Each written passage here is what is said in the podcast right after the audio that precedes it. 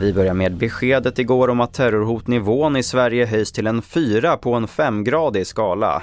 Svenskar uppmanas dock att inte begränsa sina liv, något som många upplevde som dubbla budskap.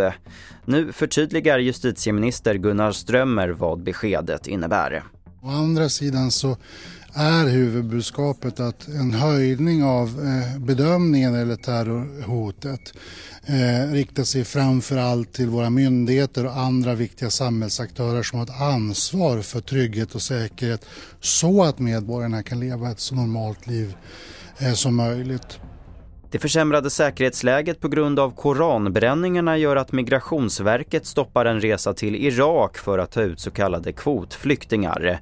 Det är flyktingar som anses vara särskilt utsatta och resan var tänkt att ske i mitten av september. Samtidigt har polisen gett tillstånd för ännu en koranbränning som är planerad att ske idag utanför Irans ambassad.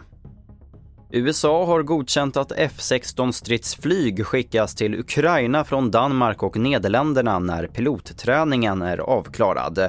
Det rapporterar Reuters som har tagit del av ett brev från utrikesminister Antony Blinken. Och mer om det här kan du se på tv4.se. Och det var det senaste från TV4 Nyheterna. Jag heter Albert Hjalmers.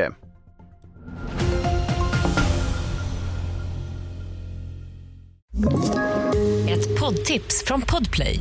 I fallen jag aldrig glömmer djupdyker Hasse Aro i arbetet bakom några av Sveriges mest uppseendeväckande brottsutredningar.